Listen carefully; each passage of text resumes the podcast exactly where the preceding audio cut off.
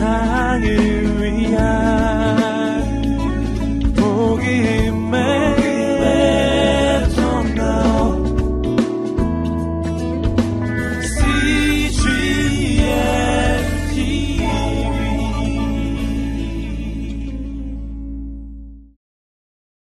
사람의 욕심은 끝이 없습니다. 욕심은 마치 밑빠진 독에 물을 붓는 것처럼 채우고 채우고 또 채워도 채워지지 않고 도리어 더 많은 것을 소유하려다가 모든 것을 잃어버리는 그런 모습과도 같습니다.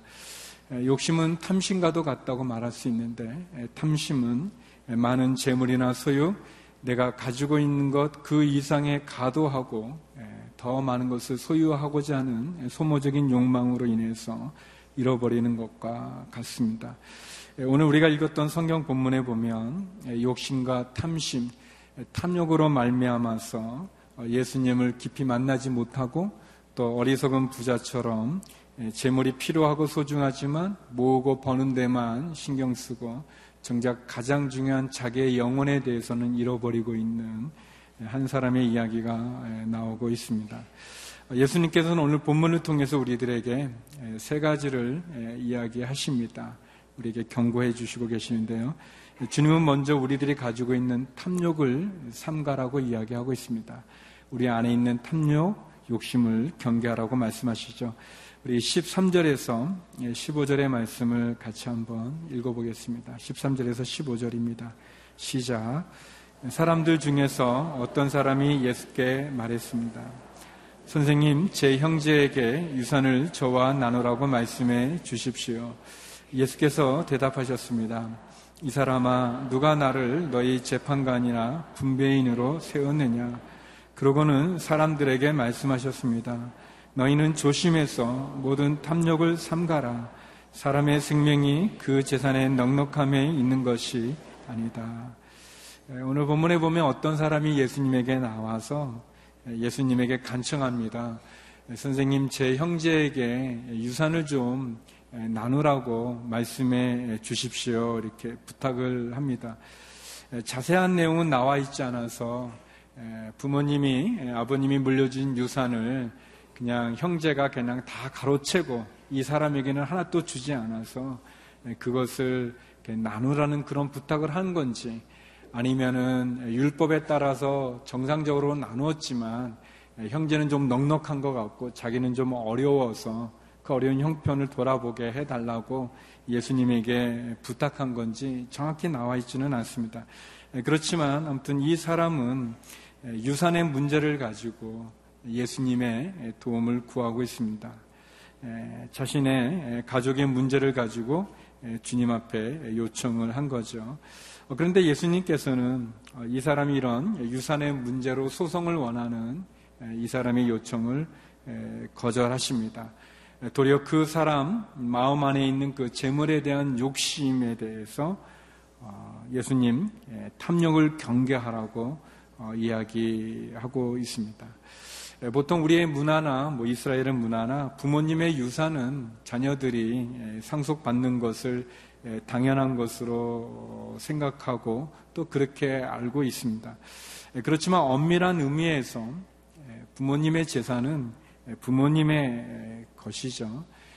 그 부모님의 재산이 그 자식의 것은 또 자신의 자식들의 권리라고 말할 수는 없는 겁니다.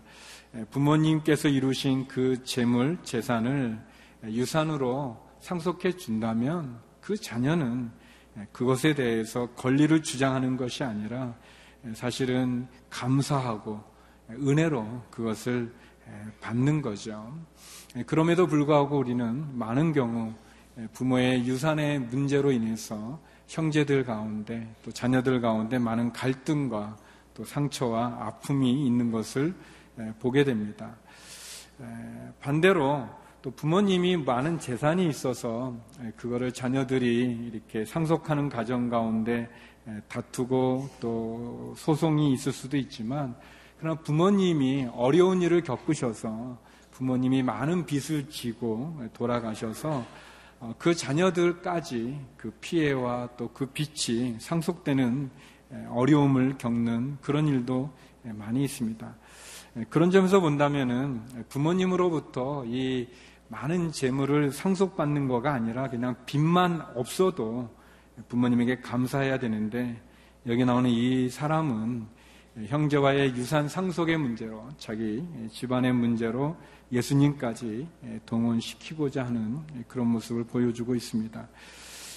어, 예수님께서 이 사람아 누가 나를 너의 재판관이나 분배인으로 세웠느냐라고 말씀하십니다. 성도 여러분, 예수님께서 이 땅 가운데 오신 것은 우리 형제들 간에 있는 재산의 상속 문제로 이 땅 가운데 오신 것은 아니죠.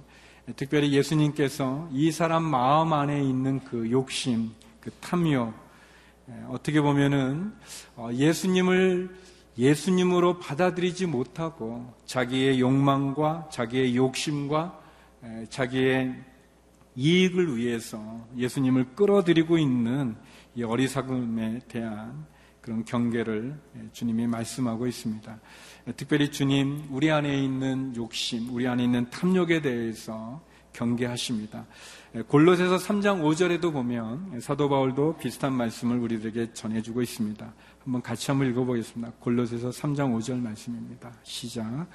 그러므로 땅에 속한 지체들을 죽이십시오. 그것들은 음행과 더러운 것과 정욕과 악한 욕망과 탐심입니다. 탐심은 우상 숭배입니다. 우리 안에 있는 가도한 욕망, 악한 욕망, 우리 속에 있는 끌어오르는 그 죄로 말미암은 유혹 속에 우리가 누리고자 하는 그러한 정욕들, 하나님을 거부하고 그래서 결국 우리 안에 있는 탐심이 하나님을 떠나서 세상에 있는 재물과 또 세상에 있는 나의 욕망을 채우고자 하는 그런 모든 것들이 우상 숭배가 되어 있고 악의 뿌리가 될 수 있다고 우리에게 경계하고 있습니다. 오늘 주님께서 사람의 생명이 그 재산의 넉넉함에 있는 것이 아니다라고 얘기하고 있습니다. 이 사람이 예수님을 그 재산의 넉넉함, 그 재산의 유산에 조금 더 얻는 것으로 예수님에게 간청하고 있지만 어쩌면 이 사람의 생명에 대해서 영혼에 대해서 주님은 그의 가난함을 그의 궁핍함을 보고 있는지 모르겠습니다. 오늘 우리가 예수님을 어떻게 대하고 있습니까? 오늘 우리들이 예수님에게 구하고 있는 것이 혹 나의 욕심을 채우기 위한 내가 가지기 원하는 더 이기적인 부분에 대해서 정작 소중한 나의 생명보다 나의 영혼보다 이 육신의 욕망 속에 탐심 속에 예수님을 잃어버리고 있는 것은 아닌지 모르겠습니다. 여기 나오는 이 사람처럼 예수님을 나의 욕심이나 수단에 이용하려고만 하지 예수님을 예수님으로 마주보지 못하고 있는 우리의 어리석음은 없는지 모르겠습니다. 주님은 건면합니다.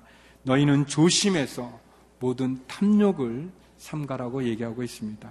우리 속에 있는 그 욕심이, 우리 속에 있는 그 탐욕이 우리로 하여금 주님을 주님되게 만나지 못한다면 우리도 이 사람처럼 주님으로부터 징계와 또 주님으로부터 꾸지람을 받을 수 있을 것입니다. 예수님, 나의 욕심이나 수단이 아니라 나의 영혼과 나의 생명과 나의 본질적인 존재의 구원자로 예수님을 만나는 저와 여러분이 되기를 주의 이름으로 축원합니다. 그래서 주님은 두 번째 한 비유를 통해서 어리석음을 경계하라고 이야기합니다. 어리석음을 피하라고 우리들에게 말씀해 주고 있습니다. 우리 16절에서 19절까지의 말씀을 같이 한번 읽어보겠습니다. 16절에서 19절입니다. 시작. 그러고 나서 그들에게 한 비유를 말씀하셨습니다. 한 부자가 수확이 잘 되는 땅을 가지고 있었는데 그가 혼자서 어떻게 할까 내 곡식을 쌓아둘 곳이 없구나 하고 생각했다. 그리고 말했다. 이렇게 해야겠다. 지금 있는 창고를 부수고 더 크게 지어 내 모든 곡식과 물건을 거기에 쌓아두어야겠다. 그리고 나서 내 영혼에게 말하겠다. 영혼아, 여러 해 동안 쓸 물건을 많이 쌓아두었으니 편히 쉬고 먹고 마시고 즐겨라. 어, 예수님께서 한 비유를 이야기해 주십니다. 한 부자가 있었는데 수확이 잘 되는 땅을 가지고 있어서 그래서 많은 풍작을 했는데 많은 곡식을 거두게 됐는데 기존의 그 창고에는 다 채울 수 없어서 어떻게 해야 될까 고민하다가 아, 그 기존의 창고를 부수고 더 크게 지어 내 모든 곡식과 물건을 거기 쌓아두어야겠다라고 생각을 하고 그리고 그 영혼에게 말하기를 이제 여러 해 동안 쓸 물건을 많이 쌓아두었으니 내 영혼아 이제는 편히 쉬고 먹고 마시고 즐기자라고 이야기했다는 것입니다. 여기 나오는 이 부자는 우리가 볼 때 굉장히 지혜가 있는 사람이죠. 그리고 사업으로 친다면 사업을 아주 잘하는 사람이고 또 어, 자기의 많은 이 소산을 또 열매를 또 잘 보관하는 그런 사람입니다. 이게 어리석은 것으로 주님이 얘기하지만 어, 우리가 세상적으로 이 사람을 보면 제가 보니까 몇 가지 지혜가 많아요. 여기 보면 수학이 잘 되는 땅을 가지고 있었다고 그러잖아요. 이, 굉장히 별로 중요하게 생각 안 하시는 것 같은데 제가 볼 땐 굉장히 중요한 것 같아요. 수학이 잘 되는 땅을 갖고 있는 게 벌써 지혜가 아닙니까? 수학 안 되는 땅을 갖고 막 애쓰지 않고 수학 잘 되는 땅을 구별해서 딱 그것을 소유하고 있으니까 이것부터 아주 훌륭하고 또 곡식이 많이 소출했을 때 그거를 또 어떻게 보관할까? 이 보관하는 것도 어, 그래서 창고를 더 크게 지어서 안전하게 보관하는 거, 그 굉장히 훌륭하죠. 제가 어느 분한테 들었는데, 우리 2002년 그 월드컵 때, 저희도 이제 6월달 또 이제 월드컵이 시작되잖아요. 그래서 이제 어, 그 2002년에 참 저희 전 국민이 다 너무나 아주 기뻤던 그런 시간인데 어, 그때 이제 이 응원을 다 거리 응원을 하는데 이제 이 비가 오니까 우, 산을 쓰면 이제 이게 안 보이니까 우산을 접고 하니까 이제 비옷이 필요한데 그때 비옷은 색깔이 흰색과 노란색 펜이 없었다고 합니다. 근데 어떤 사람이 어떤 고등학생 여자가 아, 생각을 해가지고 그때 이 색깔의 코드가 빨간색이었으니까 빨간색 비옷을 만들어서 어, 대박이 났다는 그런 얘기를 들었는데 어, 제가 그 얘기 들으면서 어, 굉장히 지혜 있는 거 아니겠습니까? 예, 그렇죠. 뭐 그때 저희들이 다 이제 빨간 옷을 입고 이렇게 다 이렇게 응원할 때 어, 흰색하고 뭐 노란색만 있을 때 빨간색을 만들어서 하는 거 굉장히 좋은 거죠. 예, 다만 여기 나오는 이 부자도 아주 수확이 잘 되는 땅을 잡고 그것을 소유한 것 지혜가 있고 또 많은 어, 풍작을 거두어서 그걸 보관하기 위해서 더 큰 창고를 지은 것을 주님이 뭐라고 하는 게 아닙니다. 주님이 그것을 어리석다고 말씀하시는 게 아니죠. 어, 문제는 그렇게 많이 거두었는데 그렇게 많이 수확을 얻었는데 그거를 해서 무엇을 하는 것인가?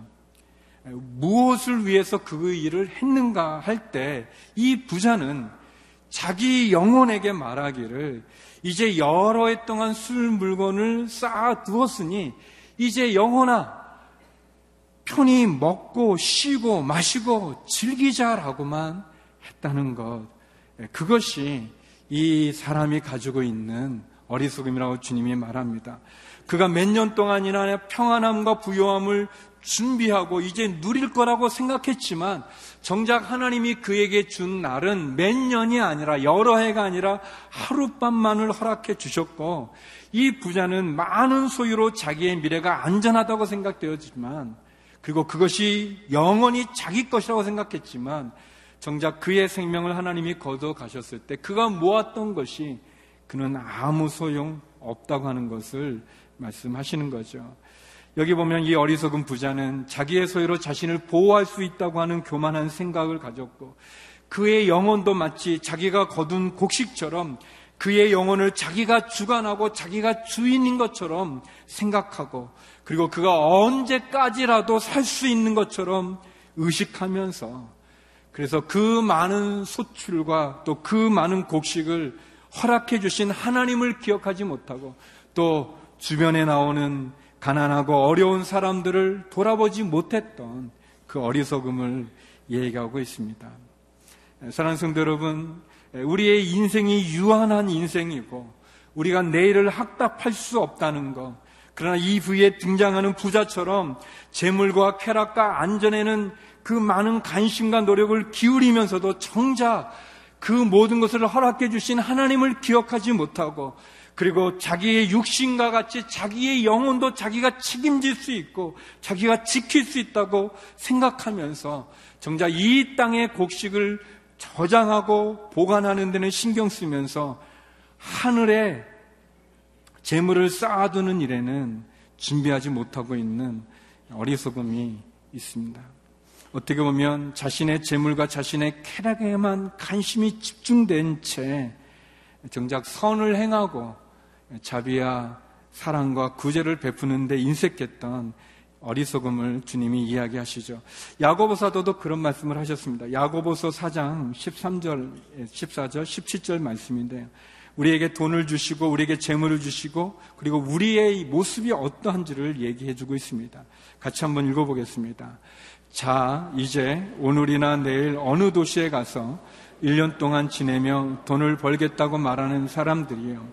여러분은 내일 무슨 일이 일어날지 모르며 여러분의 생명이 무엇인지 알지 못합니다. 여러분은 잠깐 있다 없어지는 안개입니다.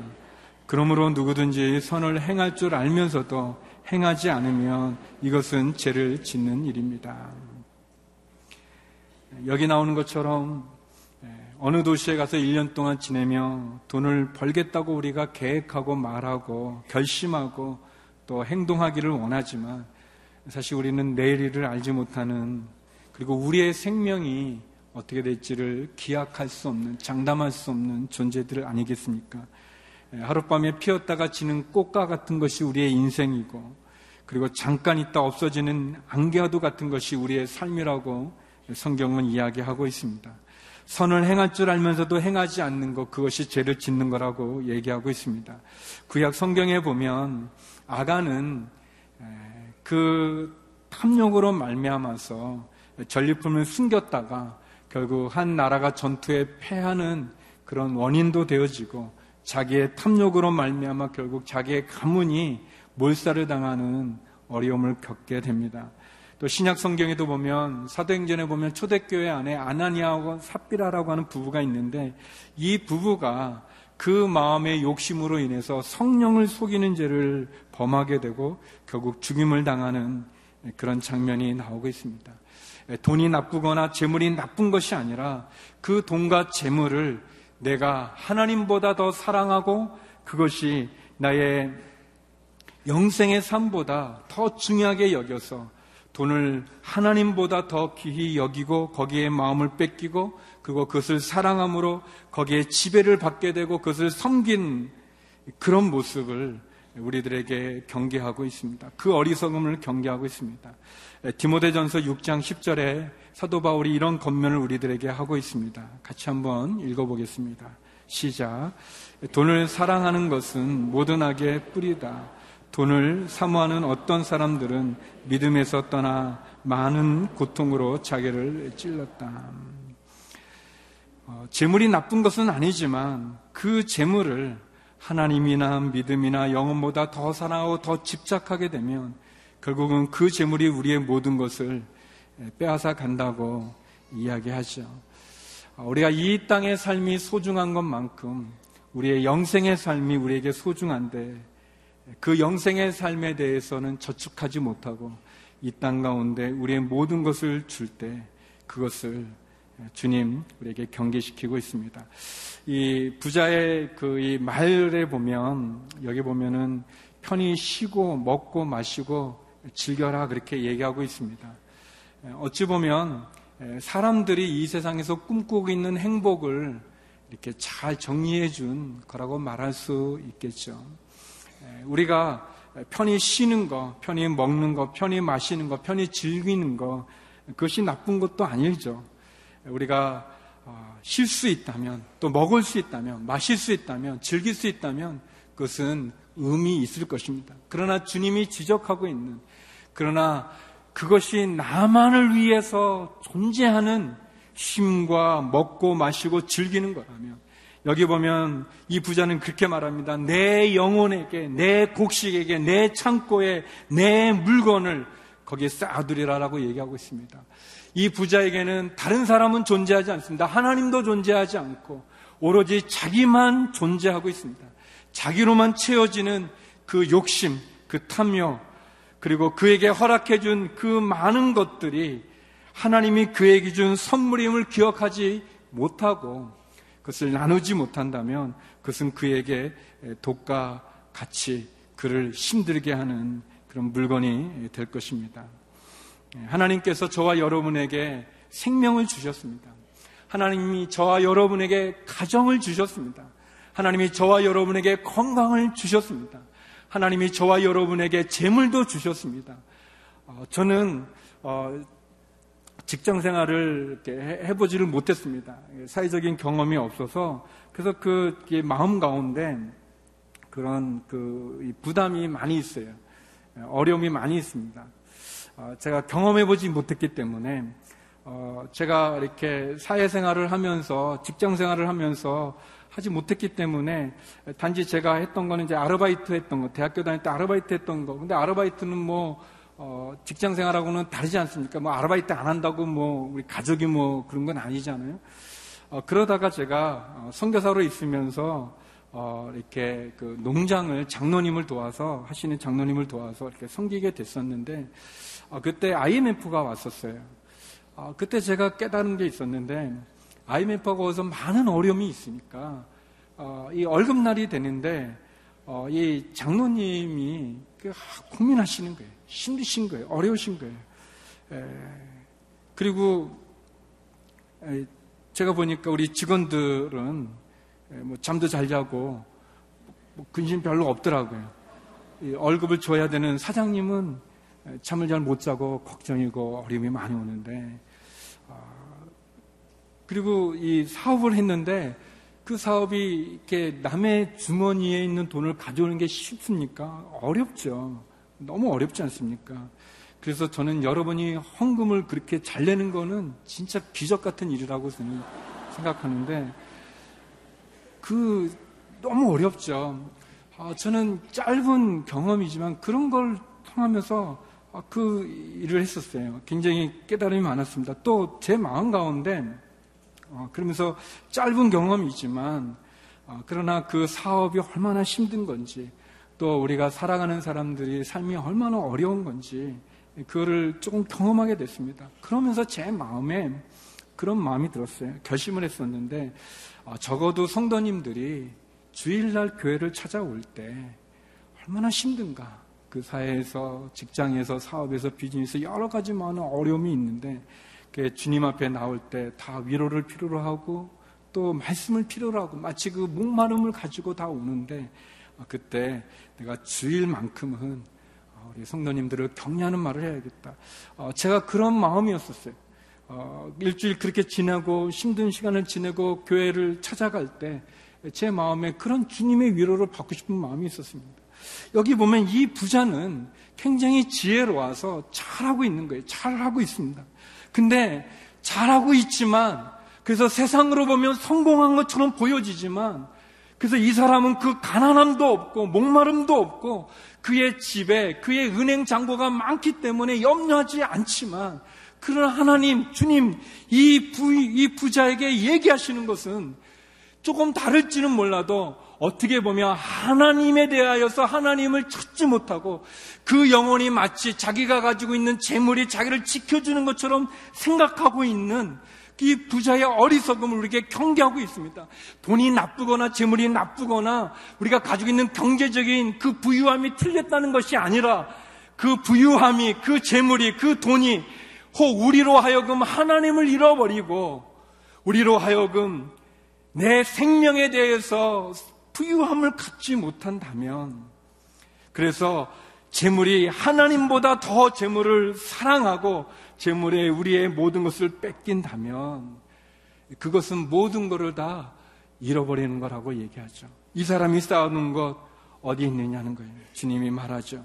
그래서 주님 세 번째 이렇게 말합니다. 하나님께 부여하라고 이야기합니다.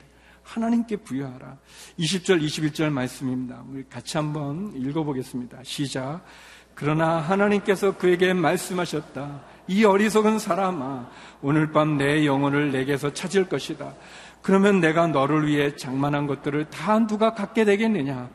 자기를 위해 재물을 쌓아두면서도 하나님께 대해 부유하지 못한 사람은 이와 같다. 어, 예수님의 비유에 나오는 이 부자에 대한 평가는 어리석은 자입니다. 왜? 이 부자의 계획과 인생에 대한 종합적인 평가가 어리석은 것은 왜 그런가?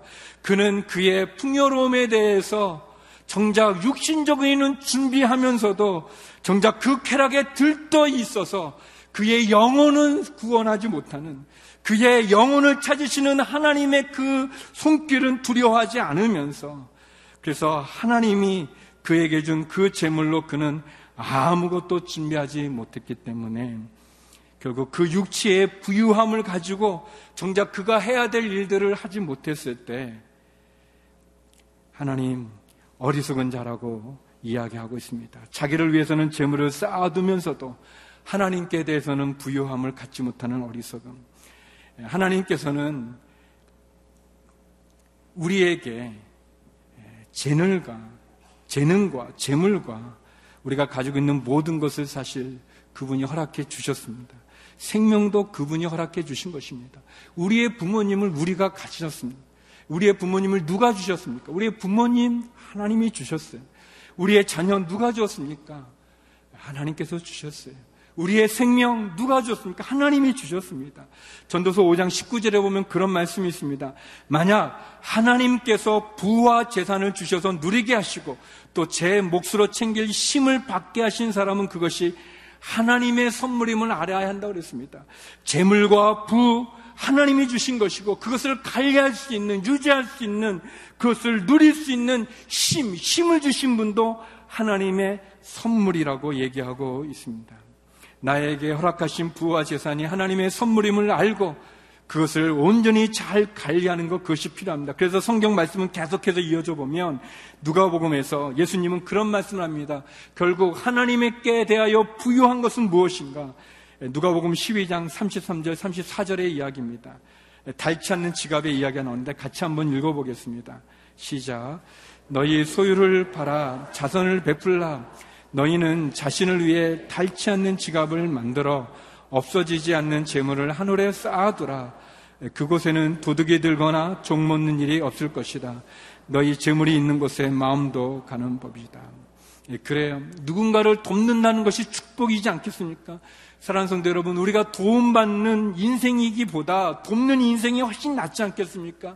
내가 소유로하여 내 마음을 빼앗기기보다 관계를 깨뜨리기보다 안개처럼 사라지는 이 땅의 시간보다 도리어 나눔을 통하여 영원한 영생의 시간, 닳지 않는 지갑, 결코 도둑이 들 수 없는 그 하늘의 보화를 쌓아두는 것이 낫지 않겠습니까? 여기 보면 하나님께 소망을 두라고 얘기하고 있습니다. 어려운 자들에게 자선을 베풀라고 이야기하고 있습니다. 구제하라고 얘기합니다. 사랑을 나누라고 이야기하고 있습니다. 디모데전서 6장 17절에서 19절 우리에게 주신 하나님의 말씀입니다. 같이 한번 읽어보겠습니다. 시작. 그대는 이 세상에 부여한 사람들에게 명령해서 교만하지 말고 덧없는 재물에 소망을 두지 말며 오직 우리에게 모든 것을 풍성히 주어 누리게 하시는 하나님께 소망을 두게 하여라. 또한 선을 행하고 좋은 일을 많이 하고 아낌없이 베풀고 기꺼이 나누어 주게 하여라. 그렇게 함으로 그들이 자신들을 위해 기초를 든든히 쌓아 앞날에 참된 생명을 얻게 하여라. 네. 우리에게 주신 하나님의 말씀은 교만하지 말고 그리고 덧없는 재물에 소망을 두지 말고 우리라고 모든 것을 주어 풍성히 누리는 하나님께 소망을 두고 선을 행하고 좋은 일을 많이 하여 아낌없이 베풀고 기꺼이 나누어 우리로 하여금 앞날에 하나님의 소망 가운데 우리의 영혼을 하나님께 대하여 부유하게 하라고 건면하고 있습니다. 사랑하는 성도 여러분, 우리가 다 죽음을 앞두고 있지 않겠습니까? 언제가 주님 앞에 있을 때 주님이 우리에게 이 어리석은 사람아라는 평가를 듣겠습니까? 잘하였다다 착하고 충성된 종아라는 평가를 받겠습니까? 하나님께 대하여 부요함으로 오늘 우리에게 주어진 것 그것을 잘 나누길 원합니다. 여러분 부자라는 단어는 굉장히 상대적인 개념 아니겠습니까? 내가 부자라고 생각하지만 더 많이 가진 사람 앞에 나는 가난한 사람이고 나는 가난하다고 생각하지만 더 가난한 사람 앞에 우리는 부유한 자가 아니겠습니까? 우리에게 주신 하나님의 기함을 선물로 기억하고 우리의 사랑과 구제와 자선의 나눔을 통하여 하나님께 부유함으로 어리석음에 벗어나 주 앞에 칭찬받는 저와 여러분 되기를 주의 이름으로 축원합니다. 기도하시겠습니다. 네, 거룩하신 아버지 하나님, 하나님 내게 허락하신 것 감사하며 그 은혜 가운데 하늘의 보화를 쌓는 저희로 축복하여 주시옵소서. 예수님 이름으로 기도드립니다. 아멘.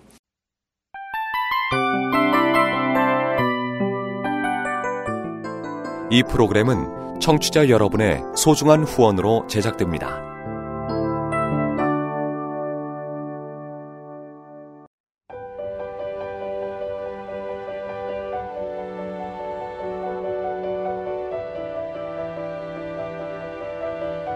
세상에는 수많은 교회들이 있지만 더 깊이 있는 말씀 강해를 찾기 위해 크기로만 교회를 선정하지 않습니다.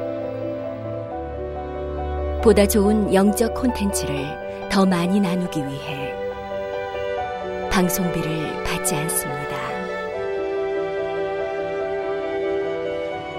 1년 365일 복음만 전하고 싶어서 우리는 광고를 하지 않습니다. 온누리의 복음을 땅끝까지 CGN TV와 함께 땅끝 성교사가 되주세요